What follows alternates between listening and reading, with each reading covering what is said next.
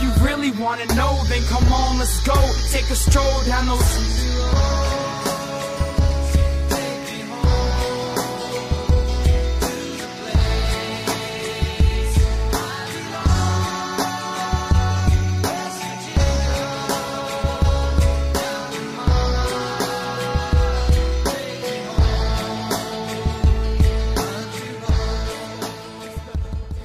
What's going on, Mountaineer Nation? Welcome into another edition of the Country Roads webcast brought to you by Trio 4 Productions, the official podcast of Almost Heaven Athletics and AlmostHeavenAthletics.com. Joining me as always is Justin Eller, who covers West Virginia basketball for AlmostHeavenAthletics.com. What's going on today, Justin? Uh, not much, man. Just glad to get back on the podcast. It's been about two weeks, so everybody's been busy, but we'll, we'll get back on track. Yeah, been uh, a lot of prior obligations going on, but uh, trying to get back to it. This is our fourth update of the 2018 WVU men's basketball season. Um, three games gone on since we've last um, got a chance to release a podcast and record one, and uh, games against Youngstown State, Florida, and Pitt. So I'll briefly recap all those, discuss those, and uh, also preview the upcoming game against Rhode Island. So uh, no further ado, let's get right into it. Um, uh, last December 1st, first first game of December, uh, West Virginia defeated Youngstown State 106 to 72 to move to five and two. Um, much like uh, you had predicted on our previous podcast, looking ahead to this game, I think you said something like a 30 point win and at least 90 points. So you were pretty much uh, dead on with that one. Um, one of the better performances of the season though thus far for West Virginia in that game. Um, any thoughts on uh, the win over Youngstown State? I think it was prior to the Pitt game was the best game we played all year. Um, I know it was Youngstown State; they're a little down this season, but uh, we uh, we looked like we took a couple steps forward. So um, we'll pretty much just wrap that up with, you know, it is what it is. We won big, so. Yeah, great performance by West Virginia in that one. And uh, let's move on and talk about uh, the two games against the Power Five opponents. I know we had deemed it uh, statement week here on the show uh, last time we were on, and um, kind of a mixed bag of uh, the statement that West Virginia made. So uh, let's talk about the first matchup in that one, which was December 4th against Florida in the Jimmy V Classic at Madison Square Garden in New York. Um, Florida defeated West Virginia 66 to 56 in what was a pretty ugly game for both teams offensively, but specifically for West Virginia, uh, really struggled on offense in that game. Um, what's your opening thoughts on the game against Florida and West Virginia's struggles?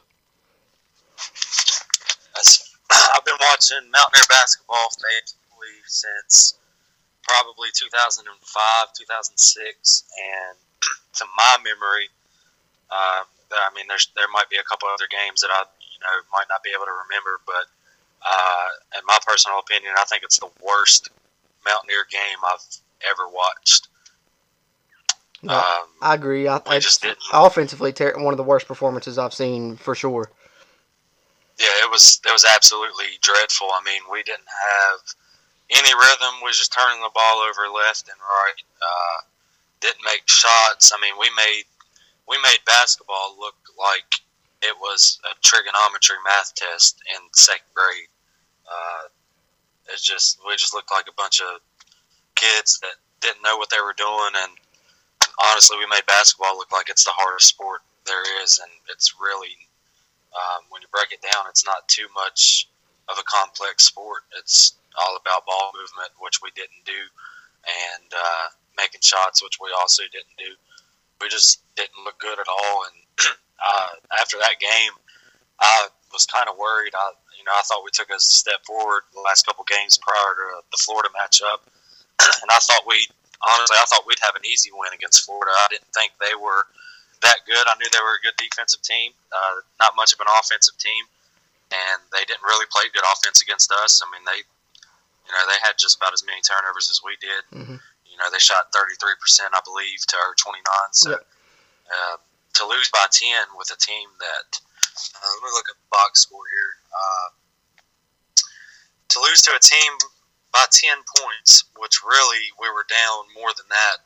We kind of hit a couple late shots in, in garbage time that didn't really matter. It could have been worse. But when you lose by 10 to a team that shot 33% and also they had 15 turnovers. um, and they shot six of 21 from three, which was which is 28 percent.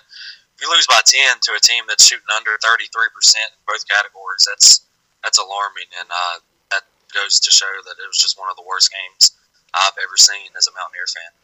Yeah, I'm right there with you, and I think it's I think it's extra worrisome just because the simple fact, like you said, Florida's a good defensive team, and they were playing you know tight defensive, but it was like uh, West Virginia didn't know how to deal with that. Of course, turnovers have been a problem all year, and they were in this game. West Virginia had 21 as a team in this game.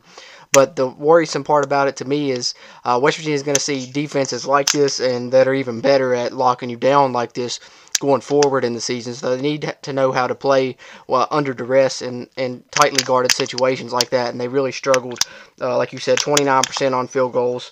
Um, Ahmad was 3 and 9. Bolden was 1 of 10. Sags was 2 of 10. Lamont West was 0 of 6. So, I mean, every no one could hit shots. No one could get free you only had one double digit scorer, and that was Chase Harler, and all those points came, like you said, in garbage time. I think he got all those in the last three or four minutes of the game. So it's troubling to see uh, a team not be able to score against a team that's guarding them tightly like this, especially when they're going to see better defensive teams down the road, especially in Big 12 play.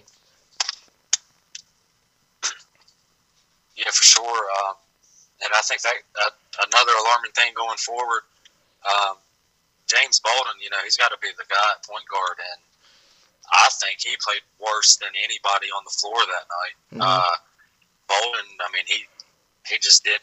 He they guarded him. They got a little physical with him, and he just shut down. He couldn't do anything. And like you said, we're going to play better defenses going forward. Uh, we got a matchup against Tennessee.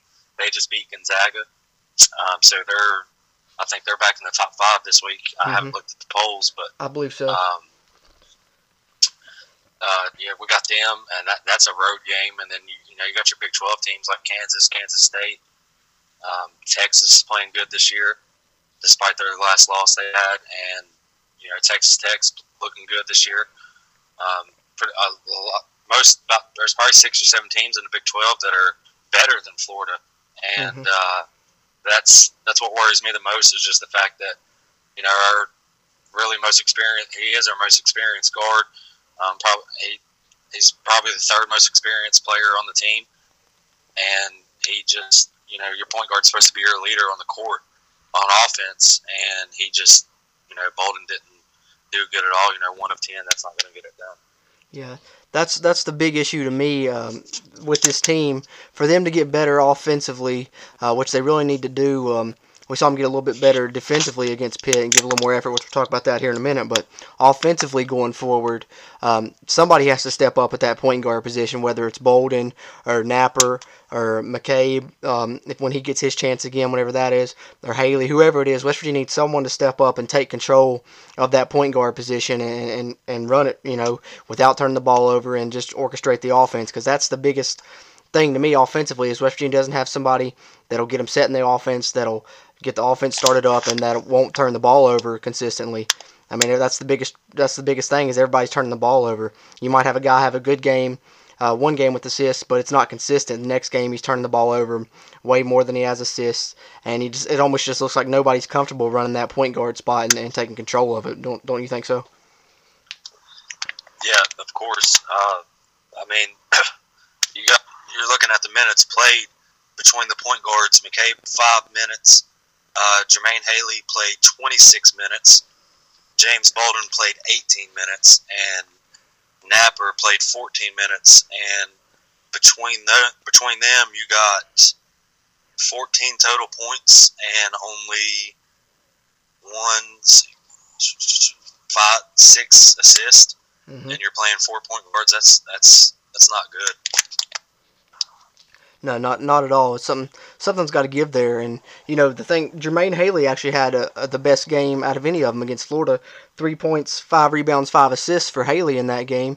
But that's really the only game that I've seen Haley look like a capable uh, po- uh, point guard, like he can run that point and uh, and do it well. Really, um, you've seen Knapper have a game or two where he's done it well. McCabe have a game or two.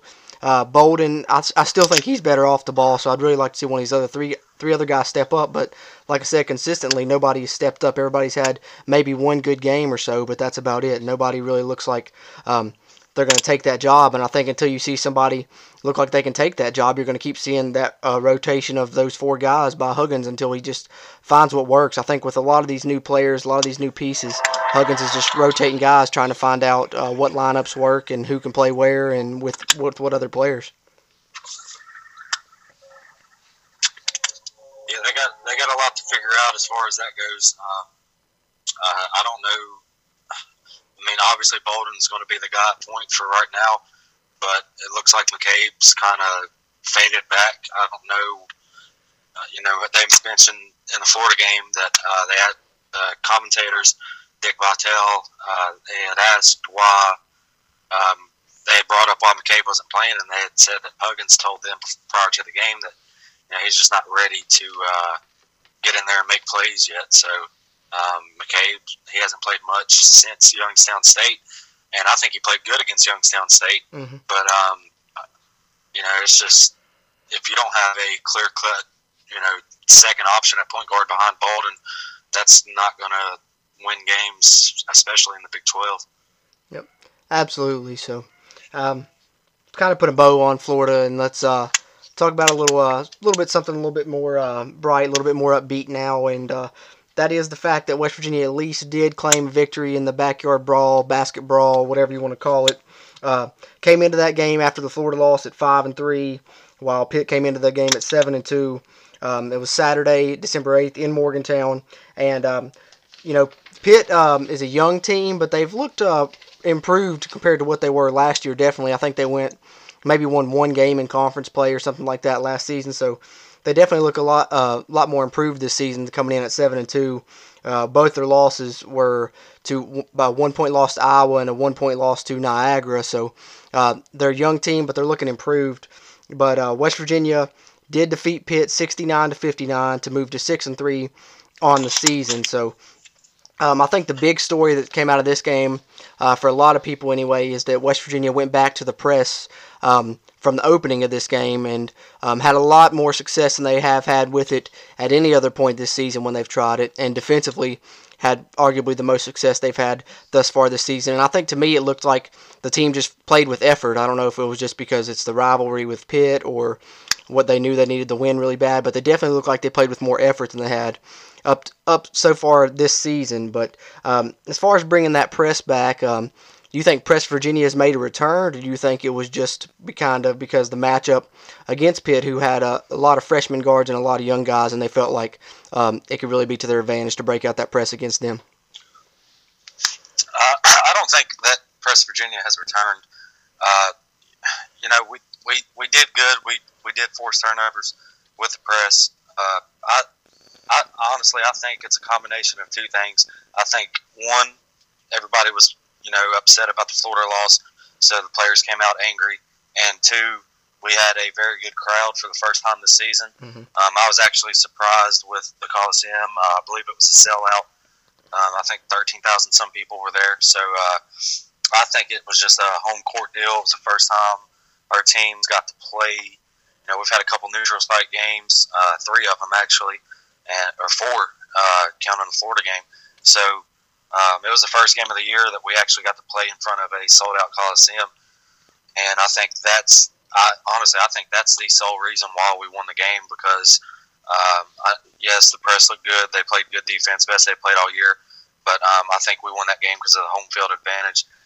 Because I mean, when you look at the numbers, we didn't really play good on offense, and uh, we turned the ball over 26 times, two more than Pitt did. So um, I'm not, you know, I'm glad we got the win. You know, we looked good uh, in, in spurts, but I think the, the I think one thing that is back outside of the press, I think Konate is back. Mm-hmm. I think uh, for the first time this season, Konate got back to playing like he did last year. He stayed down low. He got blocks. Uh, what he was it? Seven blocks he had. Yep. Um, so he had seven blocks. You know, broke the school record, which is awesome. So uh, I think that's between being upset at Florida, players were mad, home crowd, and Konate getting back to playing his game. I think him getting those blocks helps the press because it kind of gets the players hyped up and it gives them more energy because you know it gets the crowd involved, and that's that that's kind of how we've done the last four or five years. You know, we got guys that make steals like Jevon Carter gets a steal, easy bucket, still off inbounds. Uh, you got 10 second half court. They can't get the ball across half court line. Then you got Sagaba Konate trailing the, the press, getting blocks. And uh, those type of plays are energy and momentum plays. And those are the type of plays we need to win. So I, that's that's why I think we won. I don't think we're back, but I think if Konate um, it's back to playing like he did, he played down low on offense. He didn't take many jumpers, and when he did, they were in rhythm of the offense, and he made them. So uh, I think if Konate can just do that, then it's going to give us momentum and energy on the court, which will in turn help our press get to where it needs to be. Absolutely, I agree uh, wholeheartedly on the Konate uh, side of things. You know, I think it was the first game, like you said, that we saw the Konate we've all come to uh, know and love over the past couple seasons, and you know, with those seven blocks, like you said, did break the school record for most block shots ever in a career. So that was good to see, and it's really impressive when you think that he's really only been here two seasons and now nine games into this season. So basically, in a little over two years, he's broke the school record for career blocks, just to show how dominant he's been on the defensive end. But I think the biggest uh, thing that I saw that I liked was what you said. You know, he got back to playing down low because. Um, you know, it's not necessarily a problem for him taking threes, but the thing to me that it hurts the most is if Konate's outside taking a three, there's virtually no chance of West Virginia getting an offensive rebound because he's the guy that usually does that for West Virginia. And, if you look at the past uh, few years of West Virginia and when West Virginia's had success, there are two things that they found success with is forcing turnovers and then getting rebounds on the offensive side of the ball uh, to get more shots. You know, uh, before the uh, past couple years, West Virginia had never led the nation in any statistical category. And then for the past couple years, they led the nation in offensive rebounds. So, I mean, I think that's a big part of West Virginia's success. And getting back to that will um, lead to more success because, you know, West Virginia is a team that's, you know, in recent years been a team that goes on scoring droughts. So any extra opportunities you can get to score is really great. And you can get that through offensive rebounds and through uh, forcing turnovers from the other team, taking shots away from them and rewarding them to yourself. And in this game, West Virginia had 17 second chance points, which I thought was a big step up and um, shows that they were working hard on that offensive glass. And I think that's going to really help going forward if they can keep uh, doing that. I agree. And uh, Wesley Harris had a, he had a solid game too.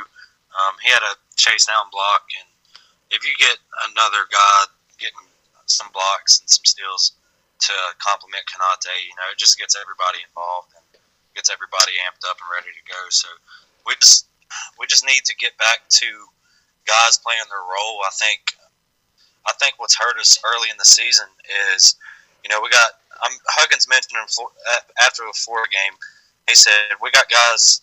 He said we got about four or five guys that get on the court and they want to do what they think they can do, when in reality they can't do it. And mm-hmm. I know they can't do it because you know he watches them in practice every day. And I think where you lose guys like Daxter and Jevon. Um, you know, it, it was kind of up for grabs whose team it was going to be this year.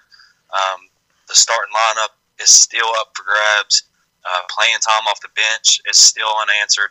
So all these guys, I think, I, I hope this is the issue uh, with why we've been struggling. I think everybody's kind of wanting to make a name for themselves, mm-hmm. and I think that has made them play out of character and try to do things that they can't do, which has hurt the team, such as Konate shooting four or five threes a couple games.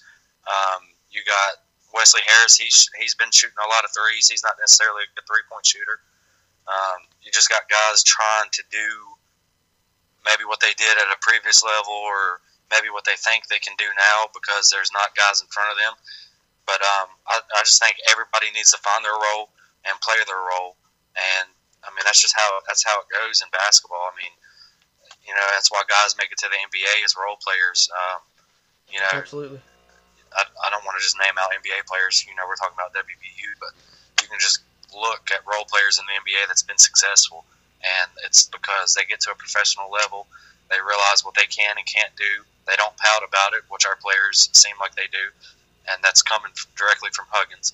Um, so I think it's just everybody's been trying to do too much and playing out of character, and I, I hope that um, we can get a seven, eight man rotation with everybody playing their role. And you know, if you got guys that can shoot, let them shoot. Guys that can't shoot, they got to do something else. And just everybody find your role and play it. And, uh, we'll we'll be a good team. It's just I, I just think everybody's trying, just trying to make a name for themselves and get in that lineup. But I mean, if you play Huggins rewards hard work and people playing their roles better than maybe any coach in the country. So uh, if guys just do what they can do to help the team, they're going to play regardless. So I think uh, that's a I think that's should be the main point of focus is just everybody on that team needs to find their role and do it. Yeah, absolutely, and they just need to buy into uh, the things that Huggins is telling them and, and you know teaching them because he's a Hall of Famer for a reason or future Hall of Famer anyway. And um, I think that this is the game where you saw West Virginia give a lot of effort defensively. I think they went back to some things that worked in the past, hopefully.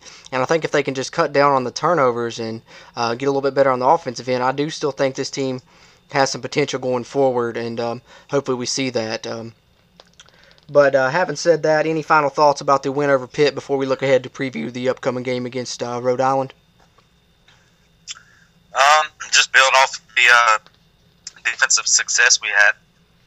Um, yeah, you know, we got Lamont West. He's got to get it back together. Mm-hmm. You know, he didn't make a single shot. He had two free throws, two points. Um, Konate had a good game.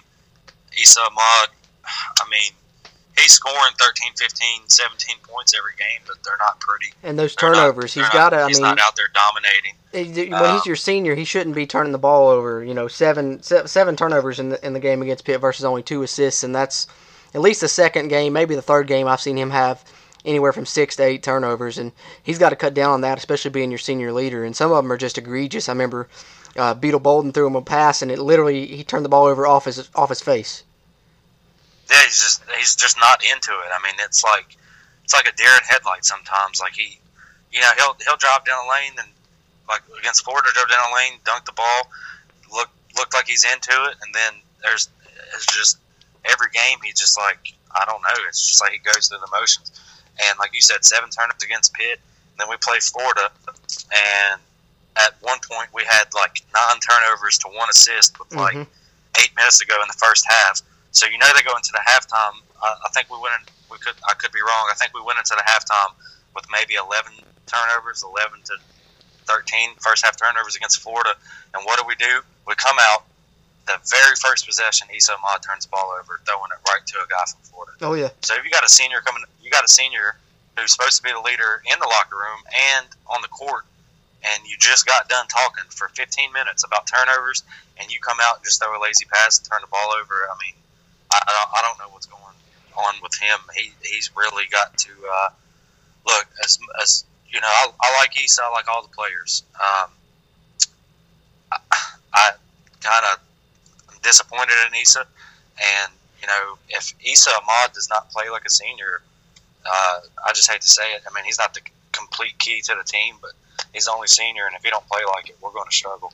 Absolutely. He's, you know, he's got to uh, he's got to get it together, and um, Bolden does too. Bolden's Bolden's a leader now. So is Konate.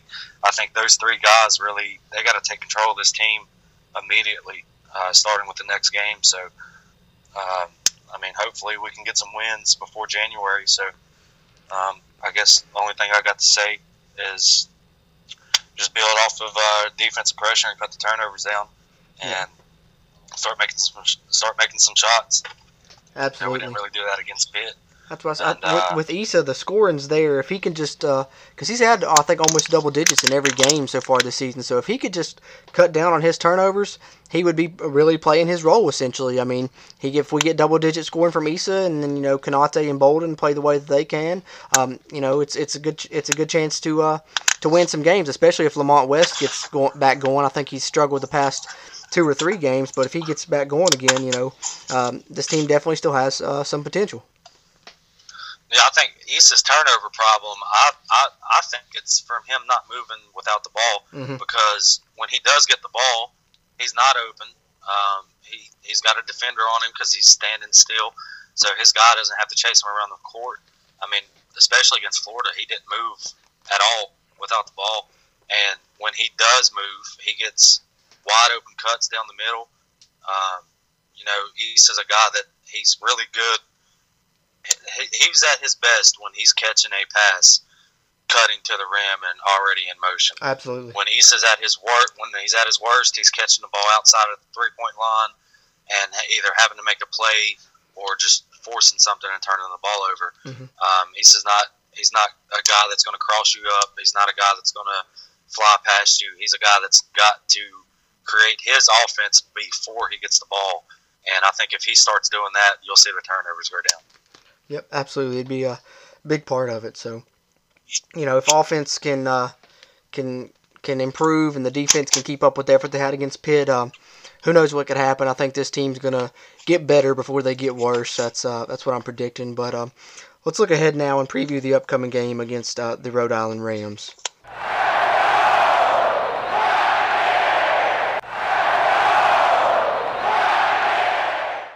So West Virginia will take on the Rhode Island Rams uh, Sunday, December 16th at 1 o'clock p.m. And this game will be played in Connecticut, actually. It's part of the Air Force Reserve Basketball Hall of Fame tip-off. That's a mouthful, say that three times fast. But uh, Rhode Island comes in at 4 and 3. West Virginia comes in at 6 and 3. Um, West Virginia is averaging 81 points per game, giving up 73.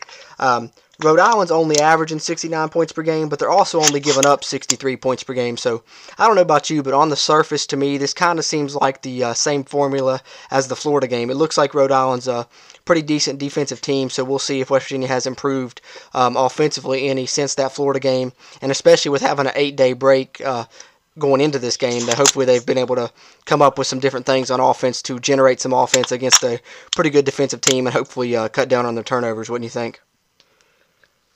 Yeah, I, I, I like the Rhode Island matchup. I think I think we win this one. Uh, I, you know, they're a good defensive team. They also haven't really played anybody this year. Mhm. Um, I don't think they've played one single Power Five team. Um, I mean, they beat Harvard. Harvard's four and five this year. Um, so I I think I think it's a game where we can. I, I think it's a game where we can press, and I think it's a game where we can build off of what we did against Pitt as far as defense goes. And um, I also think it's a, a game where we can find out a little bit more about our point guard because, like you said, they are a good defensive team. So um, I, I like my main area of focus for the Rhode Island matchup is to find our two man rotation at point guard or three man or four if he decides to play McCabe. But um, Haley's Haley's seemed like he's played pretty good against Pitt, so um, I got a bad feeling that McCabe's going to kind of his minutes are going to kind of dwindle down. So um, I think it's a good good time for us to figure it out at point guard because I think that's the uh, biggest issue on our team right now. Um, you look at turnovers start with the point guard, and we're turning the ball over way too much every game. And uh, I, I like I like the matchup to play against a good defense team and trying to get that figured out. Yeah, absolutely. I think it's a good barometer for West Virginia to see uh, where they're at offensively and if they've improved uh, since playing Florida, who was another uh, pretty decent defensive team. So I mean, I mean, despite West Virginia's offensive struggles, they do have four players averaging double figures in scoring still yet with Esa, uh, Konate, Beetle Bolden, and Lamont West. So I mean, West Virginia can score. They have a few guys that can score. If they can cut down on turnovers, I, I like their chances to win this game as well. So I mean, um, having said that. I guess the key to the game will probably be West Virginia's offense and how they perform. But um, like I said, they have eight, eight days off uh, since the uh, win over Pitt. So by the time they play this game, so I mean, um, you expect West Virginia to come out in the press again and keep up that defensive at- intensity, and uh, as well as do you expect some uh, changes on the offense, maybe some uh, different plays or something like that? Do you think Huggins has made some changes to try and improve the offense during this eight-day break, and do you think he sticks with the press? I think the break. Um, we've we've kind of we've had a lot of traveling, as I mentioned. You know, we went to Myrtle Beach and we played at the Garden, so we've kind of been busy, and it was a much much deserved break. So, um, you know, Huggins has worked on offense. I think, uh, you know, while the press, you really can't work too much on the press in in practice. It's not it's not an X and O type deal. It's it's more of an instinct and effort type deal.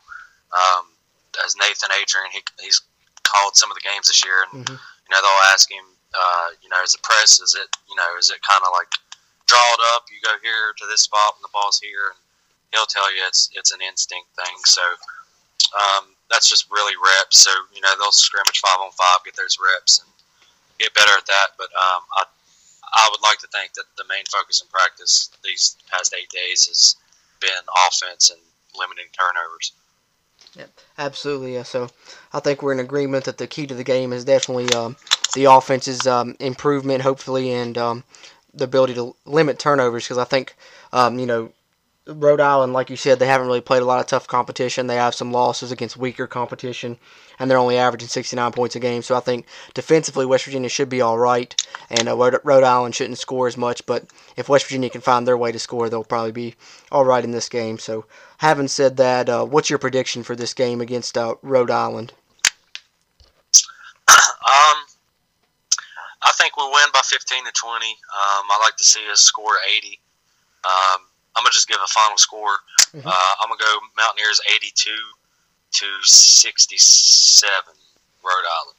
Okay. So right at 15, 15 points. So 82 67. Uh, I think we win. I think we start out. Uh, I think we'll, we'll probably start out slow in offense, and then I think we'll get it together and hopefully uh, walk out of there with a win. I'm right there with you. I think it'll be somewhere around a 50, uh, 15 point margin, probably. You know, West Virginia beat Pitt by 10, and I think uh, Pitt's a slightly better team than Rhode Island. You know, Pitt's not a great team, but I think they're better than Rhode Island, so I don't see no reason why West Virginia can't win by about 15.